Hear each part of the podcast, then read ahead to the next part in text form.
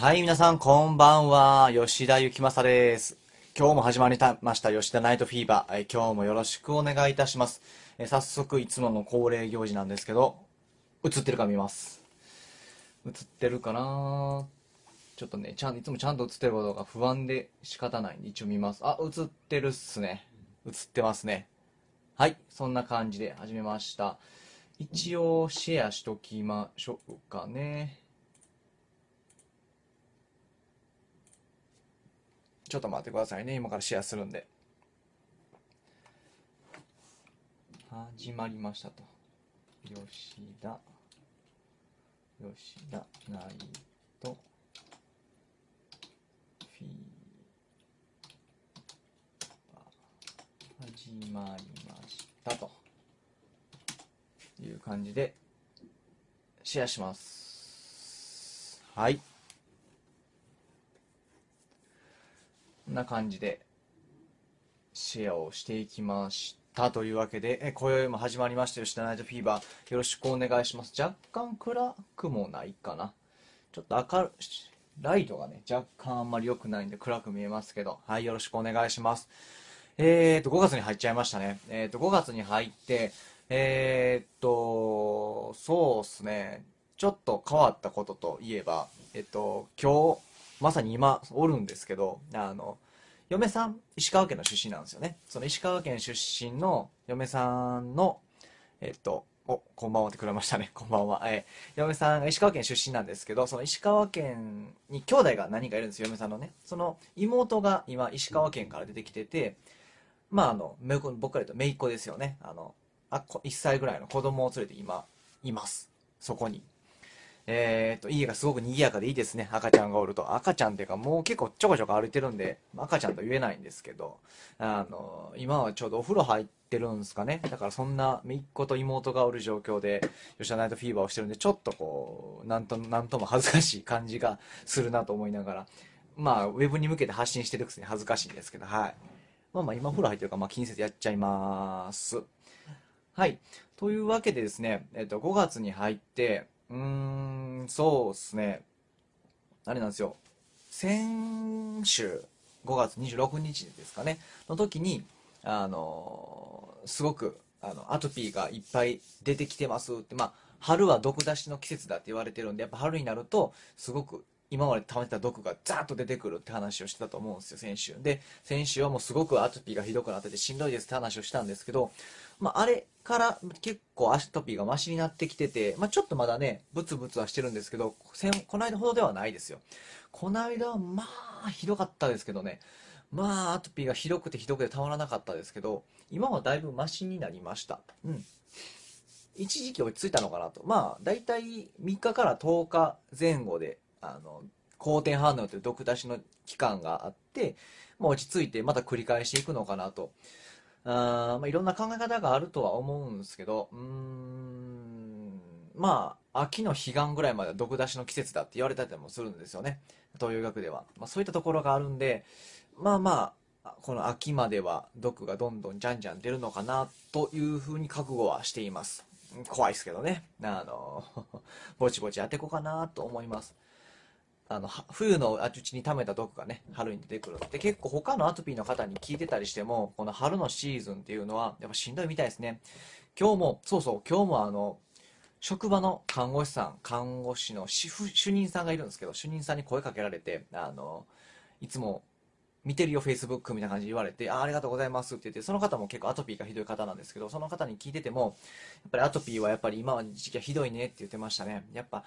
この時期はひどくなるみたいですね、アトピーっていうのは。まあ仕方ないといえば仕方ないんですけど、この時期はしっかり毒を出して乗り切って、まあ、冬の間にあまり毒を溜めなければ次の春は楽になるみたいな感じがあるみたいなんで、僕もそこを目指して、あの、ちょこちょこってやっていこうかなというふうに思っています。とかなんとか喋ってるともう一方、こんばんはと言ってくれてる方がいらっしゃいますね。こんばんは。よろしくお願いします。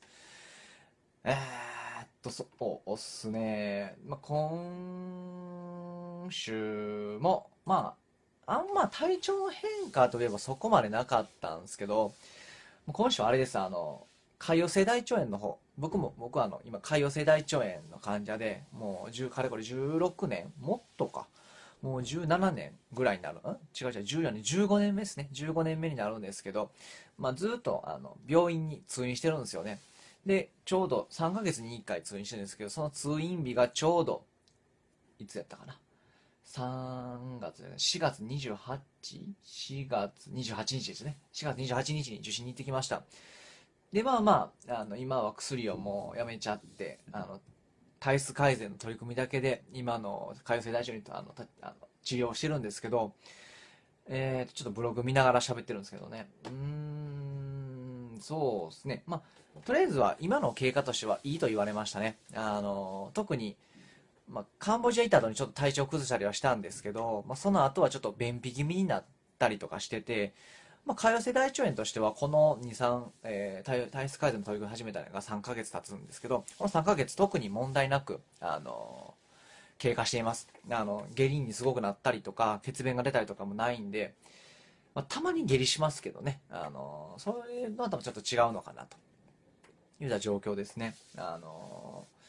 まあまあまあ、順調に来てるのかな。ただそれはあくまで症状を見てるだけであって、実際大腸の中が荒れてるのかどうかまではわからないんですよ。あの、表面上は。まあ、血便が出てなかったとしても、下痢になってなかったとしても、潰瘍とか炎症が起こってる可能性はあるんで、大腸の中に。そういったものを見るために、そういったものを見るためにあの、カメラを入れないとダメなんですよね。カメラを。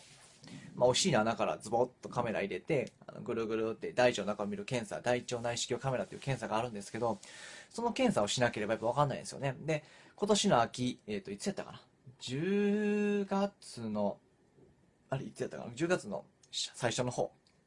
初旬で検査の予約を入れました。そこではっきり分かります。まあ、そこまでは今の治療を継続してって、まあ、まあ、どうなのかっていう、前のデータとかもあるんでね、良くなってるのか、悪くなってるのか、変わらないのか、そこやってみないとわからないですけど、ちょっとまあ、検査をしてみる予定です。まあ、その検査まではね、まあ、楽しみやなっていうところですかね。今僕、潰瘍性大腸炎の治療を、まあ、薬頼らずやってるんですけど、どういったことやってるのかと言いますと、例えば、ペンタっていう薬を今飲んでません、全く。あの、この薬は飲み続けなければいけないって言われてるんですけど、その薬は僕はあの主治医と相談して飲んでません。で、乳酸菌生産物質っていうものを取ってます。この乳酸菌生産物質っていうのは、乳酸菌が、だから善玉菌ですよね、が作ってる物質を抽出したものなんですけど、これはね、あの、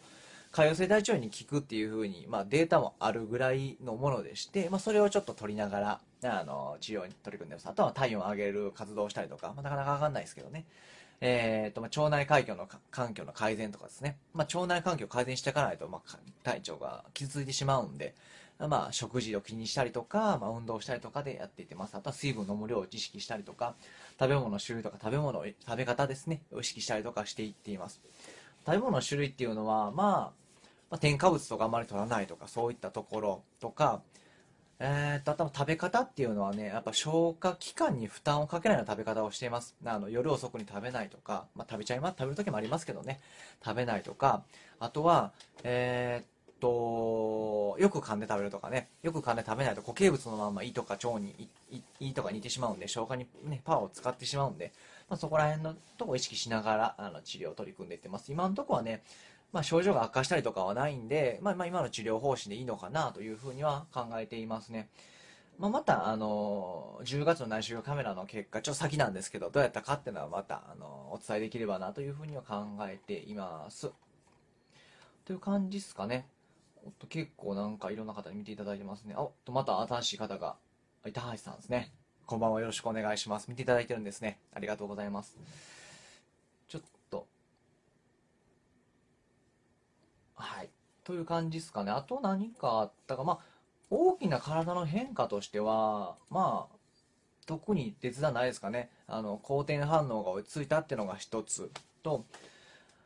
あとはまあ、カルセアチューンが順調ですよってところですかね。で、今週も結構いろんなね、ブログ書かしてもうてるんですけど、まあ結構体温関係のことはちょこちょこ書きましたかね。えー、と結構あのこうあのコメントとか反応もいただいてた記事なんですけど、ま例えば体温が高い方がいいですって僕は結構ブログとか YouTube とかで常々お話ししてるんですけどちょっとごめんなさいカメラ動かしますよまあ、そういった体温の花、いいのかっていうところを書きましたで、えっ、ー、と、今ちょっと質問いただいたんですけど、あの、筋トレを始めて体温が上がったのかっていう質問をいただきましたんで、ちょっと僕毎日体温つけてるんで見返すんですけど、うん、ちょっと待ってくださいね。ちょっと待ってくださいよ。つけてるやつ見ますね。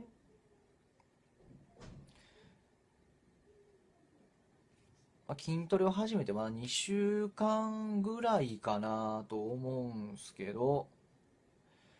例えばこの1週間の体温を見ますと、まあそうっすね。そんなに、なんか一瞬高くなったような気もするなと思ったりもしたんすけど、どうっすかね。やっぱ5度4分、まあ5度8分5度8分。あ、でも高いかな ?5 度3分。5度1分。5度3分。うん、微妙っすね。5度7分。5度9分。5度4分。5度3分。うん、5度、今日は5度、ん？昨日が5度9。うちだ、これめっちゃ前ですね。やってるか。ょっと待ってくださいね。めっちゃ前のやつ見てた気がする。ここら辺ですね。ああ、でも5度3分とか、5度5分とか、5度7分。で、まあまあまあ、5度1分。いや、微妙っすね。うん。なんか高い日もあるような気もしつつ、5度5分。いや、そんな変わんないですね、今のところ。まあ、すぐに結果は出ないやろうとは思ってたんですけど、そんな上がってないですね。若干高めの時もあったりすることが増えてるような気はします。あの、高くなってる日が多くなってる気はしますけど、あま、ちょっとまだわかんないですね。まあ、筋トレ自体も、やっぱり筋肉が突き出すのってやっぱりね、それこそ1ヶ月2ヶ月じゃなくてやっぱりもうちょっと長いスパンを見ていかないといけないですし、まあ、ちょっとまあもうちょっと長めのスパンで見ようかなと思ってるんですけどただただっすよ。体温は上がってないんですけどちょっと暑がりになりました。これはマジであるんですけどあのなんていうんですかね。えー、っとこうまあ暖かくなってきたっていうのはもちろんあるのでちょっと何とも言えないんですけど今までやったらあの別に暑くなかったこと例えばちょっと家事したりとかで暑くな暑く感じたりとか例えば仕事中もちょっと暑く感じるようになってきたんでちょっとまあ筋トレ効果はあるのかなって体感ではあります。ただ、数字には出て、数字には出てないんですけどね。まあ、そこら辺かなってとこですね。まあ、ちょっとまあ、追ってみていきます。で、言ってる話の間にちょっとなんか、ちょこちょこっと質問がまた来たんですけど、えー、っと、体温の測り方は普通の体温計でいいんでしょうか？それとも女性が基礎体温をつけるときの体温計を使った方がいいですか？測り方っすか？まあ、そうっすね。まあ、僕としてはですよ。うーん、まあ、測り方は何でもいいと思うんですけど、ただ一つ気をつけた。ちなみに僕が使ってるのはこういう普通のシチズンの体温計ですね。見えますかね？こういうやつ。ってやって、こうやって脇にポコって挟むやつですね。別に測り方は僕何でもいいと思ってるんですよ。というのも、その、この体温計も言うたら正直ね、正確かどうかわかんないじゃないですか。言ったらこう安もんちゃ安もんなんで、これどこで買ったか覚えてないですけど、で安物の体温計なんで、今ここでポコッと測ってる体温が、ちゃんと服の中から測ってますけどね。体温がちゃんとした体温がわかんないじゃないですか。僕大事なのは、同じ体温計を使って、同じ時間に同じところで測るっていうのが大事だと思うんですよね。その変化を見るのが大事だと思うんですよ。だから、まあ、今日測った体温は35.0としますよね。で、その後、言ったらその次の日もできれば同じ時間、同じ方法で測っていく。そうすると、少なくとも変化を取れるじゃないですか。例えば昨日よりも上がったのか下がったのか。1ヶ月前よりも上がったのか下がったのか、ここが大事だと思うんですよね。今している自分の温活、体温を上げる活動っていうのが良かったのか悪かったのかって見るときに、同じ方法、同じ時間、同じものを使って測るっていうのが大事だと思います。だから、別に、あの、普通の体温計でもいいと僕は思ってますし、まあ、ここに書いていただいているような、女性が基礎体温をつける時の体温計も使ってもってもいいと思います。ただ一つ大事なのが、時間と測る場所は揃えた方がいいと思います。じゃないとわけわかんなくなっちゃうんでね。例えば、今日は朝の6時に測るけど、明日は夕方5時に測るじゃ全然体温変わっちゃうんで、できるだけ同じ時間に測ってください。できれば朝起きてすぐがいいと思います。本当は朝起きてすぐと寝る前とかに測ったらいいとかって言われてるらしいですけど、寝る前僕いつも忘れちゃうんで、とりあえず朝測ってます。朝起きて、まあでも朝起きる時間も僕ね、ちょっと最近まちまち、前は絶対5時半とかに起きてたんですけど、最近はちょっと5時半に起きれないことがあるんで、まあ、それでも6時半とか7、6時半か7時の間には起きて必ず体温を測ってて、それを毎日つけてますので、そこを意識してもらえばいいんじゃないかなというふうに思います。こんな感じでいいですかね？で、あともう一個質問いただいているのが、筋トレは何か特別な工夫はされているのですか？と書いていますね。まあ、特別な工夫というか、えー、っとね、僕自身、あの、筋トレをね、最近始めましたって話はしてるんですけど、もともとしてなかったわけではないんですよ。というのも、あの、僕通勤で毎日、あの、1日20キロ自転車こいでるんですよね。20キロの距離を。だから、片道30分ぐらい、往復1時間ぐらいの運動をしてて、で仕事理学療法士してるんで、言ったら人を抱えたりとか、で、極力職場の中の移動も階段を使ってるんで、そういった運動はどんどんしてるんですよね。にもかかわらず、ちょっと体温が足りてないって状況なんで、まあ、あえて筋トレしてなかったんですけど、した方がいいかなと思ってしてます。で、今してないのは、足りてない部分を足してる感じですね。で、言ったら、自転車をこいでたりとか階段登ってるんで、下肢の、言ったら太ももとか、太ももとかは結構、あの、筋肉としては使ってるのかなって思ってたるんですけど、まあ、そこ以外ちょっと足りてないのかなとか思ってて、他の部分、だから今まで使ってなかったところを筋トレしてます。で、かつ、大きな筋を筋トレしてますね。ちっちゃい、例えば指の筋とか、この、ここの筋肉とか鍛えてても、筋の自体がちっちゃいんで、酸性作る熱量が少ないかなと思うんで、できるだけ大きな筋肉。例えば、僕今やってるのは肩甲骨周囲筋、肩甲骨の周りの筋肉、広背筋とかね。あそういった肩甲骨の周りの筋肉を鍛えてるのと、あとは大臀筋。大臀筋もね、チャリこいでるとそんな使う、使うんでしょうけども、ちょっと足りないかなと思ったので、大臀筋、お尻の筋肉ですね。見えますかどどうやって見えるやろ？こここのお尻の筋肉っていうのを鍛えたりとか、あとちょっと